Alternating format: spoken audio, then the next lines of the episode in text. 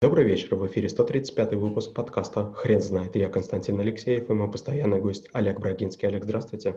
Константин, добрый вечер. Хрен знает, что такое продажи, но мы попробуем разобраться. Олег, расскажите, почему продажи – это навык? Мы постоянно продаем. Мы продаем точку зрения, мы продаем свой труд, мы продаем какие-то услуги, мы пытаемся добиться улучшения условий проживания, э, взаимодействия и так далее.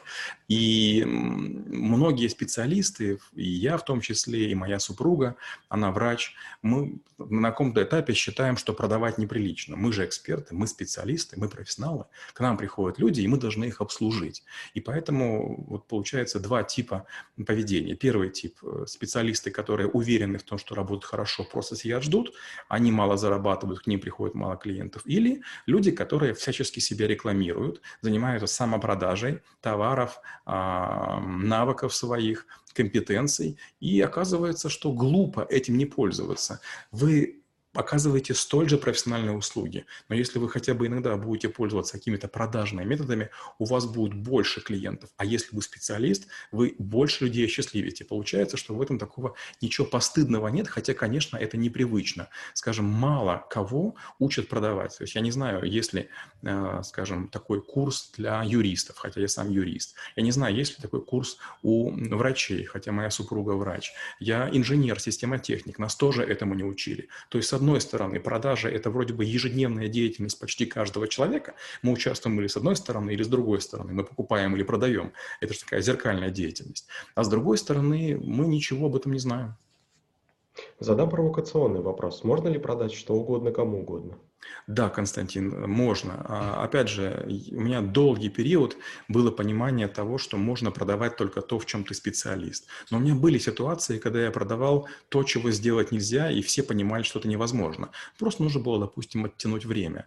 И в какой-то момент времени я в бесшабасности уже дошел до самой крайности. Уже когда я сказал своей организации, что я ухожу, а, все решили, что я ухожу в Сбербанк, поэтому отношение ко мне не очень было хорошим, хотя я всем честно говорю, нет, ребята, все, я ухожу в свой бизнес, как бы мне корпоратива хватает. Мне не нравится подчиняться, мне не нравятся вот эти вот модные веяния, бирюзовые организации и так далее. И вот в этот момент меня попросили, слушай, как бы тебе терять нечего, будет правление, нужно защитить некий проект стоимостью 300 миллионов. Честно говоря, я не сильно был уверен в том, что я смогу это сделать. Большой проект, скажем честно. Это был год 2014, плюс-минус ноябрь или декабрь.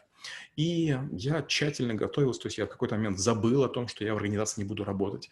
Я защищаюсь направлений, мне выделяют деньги, и тут я вдруг понимаю, что я продал то, чего и лично я делать не буду. И я подумал, хм, интересно, что же это такое? Это подготовка или вот мой 20-летний стаж, или, может быть, какая-то вот вера людей в меня. И я, когда это все получил, я сказал, единственное, я хотел бы сказать, что, скорее всего, я не буду реализовывать этот проект. А мне сказали, ну, твоя команда ведь остается? Я говорю, да, команда остается. Хотя, если честно, за мной очень многие ушли, и потом проект этот реализовывали другие люди, и, честно говоря, развалили. Многие были уволены. Может быть, как раз-таки человек, который вам это предложил и владел техникой продаж? Тоже возможно, да, ведь получается, я рассказал о том, как я продавал, Константин, вы правильно сказали, правильно меня вернули, а, как бы ткнули носом. Действительно, в какой-то момент э, человек э, сыграл или на моем тщеславии, или еще на каких-то струнах, но он продал мне неприятную работу, которую, возможно, не хотел делать сам, или по какой-то причине считал, что, возможно, я это сделал лучше. То есть я купился в чистом виде. Мы можем разделить э, продажи на этапы? А, да, безусловно. Я много раз был на тренингах по продажам, оплевался вне зависимости от того, какие это люди. Мне кажется, что продажи и переговоры, им учат все, кому не лень, но это просто катастрофа. Мне, к счастью, повезло. Я занимался продажами в пяти странах. Я занимался продажами и розничных продуктов, и корпоративных, и инвестиционных, и аналитических, и информационных, и узкоспециализированных. Я продавал и софт, и оборудование, и все что угодно. И я скажу так, что с одной стороны продажи похожи между собой, с другой стороны, безусловно, они имеют различия. От чего это зависит? Первое, кто принимает решение? Физлицо, которое может прямо здесь заплатить, или, скажем, э, человек, который должен в семью вернуться поговорить, или представитель какой-то компании, которая долго будет согласовывать с юристами, бухгалтерами и другими всякими участниками. Это первое. Второе. Продажи бывают короткие и бывают длинные. Например, если мы продаем какое-то яблоко, скажем, печеное в, в столовой, это не совсем продажа, это скорее сбыт. Человек пришел, назвал «я хочу яблоко», мы ему отсчитали, сколько стоит, сняли деньги с карточки. И другой пример. Я продавал, скажем, самолеты. И когда вы продаете самолет, то вы продаете то еще, чего нет. Получается, что вам заказывают некую конфигурацию, вы заносите в базу данных по специальному формату, и самолет будет готов лет через 15, а за него оплачена предоплата, допустим, там 10% или 15% или даже больше, или, скажем, гарантия выдана или еще какая-то история. Третья вещь – это, естественно, товары бывают разные. Первое, вы взяли подмышку пылесос, ушли и больше не возвращаетесь. А есть товары, сервисы, продукты, услуги, которые подразумевают поддержку, скажем, консьерж-сервис. Вы покупаете подписку, а потом время от времени звоните, что-то просите.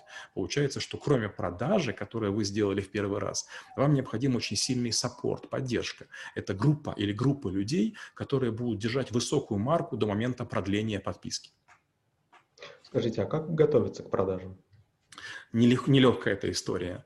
А, есть много механик с 9 шагов, из 7, из 11. Я обычно использую самую длинную. Ну, к счастью, меня не, не, не, не зовут на мелкие продажи, поэтому как бы у меня обычно есть время, у меня обычно есть информация, у меня обычно есть деньги, у меня обычно есть специальные люди, которые могут что-то для меня подсобрать, и я к этому очень серьезно готовлюсь. Некоторые думают, что можно прийти и вот на основе опыта вот как бы всех сделать. Нет, к сожалению, с появлением появлением интернета, с появлением а, разных фильмов а, люди продают и отказываются от сделок все лучше, все круче и все серьезнее. И поэтому самое главное – это проникнуть в мозги человеку, с которым вы будете разговаривать. Не в злонамеренном смысле, а понять, что для него интересно, что для него важно, что для него KPI.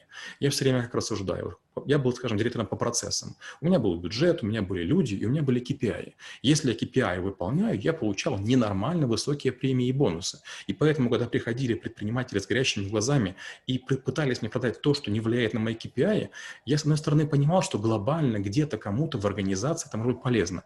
А потом думал про себя, я и так потерял время на бесполезную встречу. Это не влияет на те цифры, за которые меня похвалят и за которые мне заплатят. Поэтому как бы очень важно понимать, когда я предлагаю что-то кому-то, для человека это сфера интереса, он на этом зарабатывает с двух сторон или нет. То есть если я предлагаю какую-то гениальную услугу и думаю, что он туполобый, э, это неправильно. Может быть, я зашел не к тому человеку, не в ту дверь. Каких грубейших ошибок стоит избегать в продажах? Ну, в первую очередь нельзя делать продажи слишком такие напористые и одноконтактные. То есть заскочил, как бы попытался изнасиловать, не получилось, ушел. Надо всегда пытаться оставлять о себе хорошее впечатление, чтобы вы могли вернуться во второй, в третий, в пятый, в десятый раз. У меня много было таких людей, особенно в Москве. Вот в Москве продавцы в целом хорошие. Они получают десятки отказов, но умеют там даже после там, пяти отказов вино прислать или там, скажем, какой-то билет, еще чего-то. Ну, и как-то чувствуешь через время, ну да, надо к человеку внимательно внимательно относиться. Это прям высокий класс. Я так, допустим, не умею. Я, если там не нахожу логических способов продажи, я считаю, что лезть, подкуп и шантаж – это не методы. Но вот и в России, и в Америке это вполне себе такая история. Вторая ошибка, которую желательно избегать, это нельзя обижаться на слово «нет». Иногда «нет» – это всего лишь предложение к дискуссии. Э, есть какое-то условие, которое людям не подходит. Вот, скажем, даже сейчас я создаю ряд бизнесов, и меня постоянно атакуют разные компании. И я все время говорю им «нет», и пытаюсь объяснить, почему нет. И некоторые компании перестраиваются и вдруг говорят, слушай, а вот давай сделаем вот такую-то конфигурацию и будем другу полезны. Я говорю, ну давайте. Получается, любой предприниматель, любой руководитель, он готов к тому, что ему предложат быть нестандартное. Но если вы пытаетесь всем в глотку забить одинаковый сухарь, ну далеко не всем он зайдет. И третья ошибка хорошенечко порепетируйте перед тем, как делать продажу.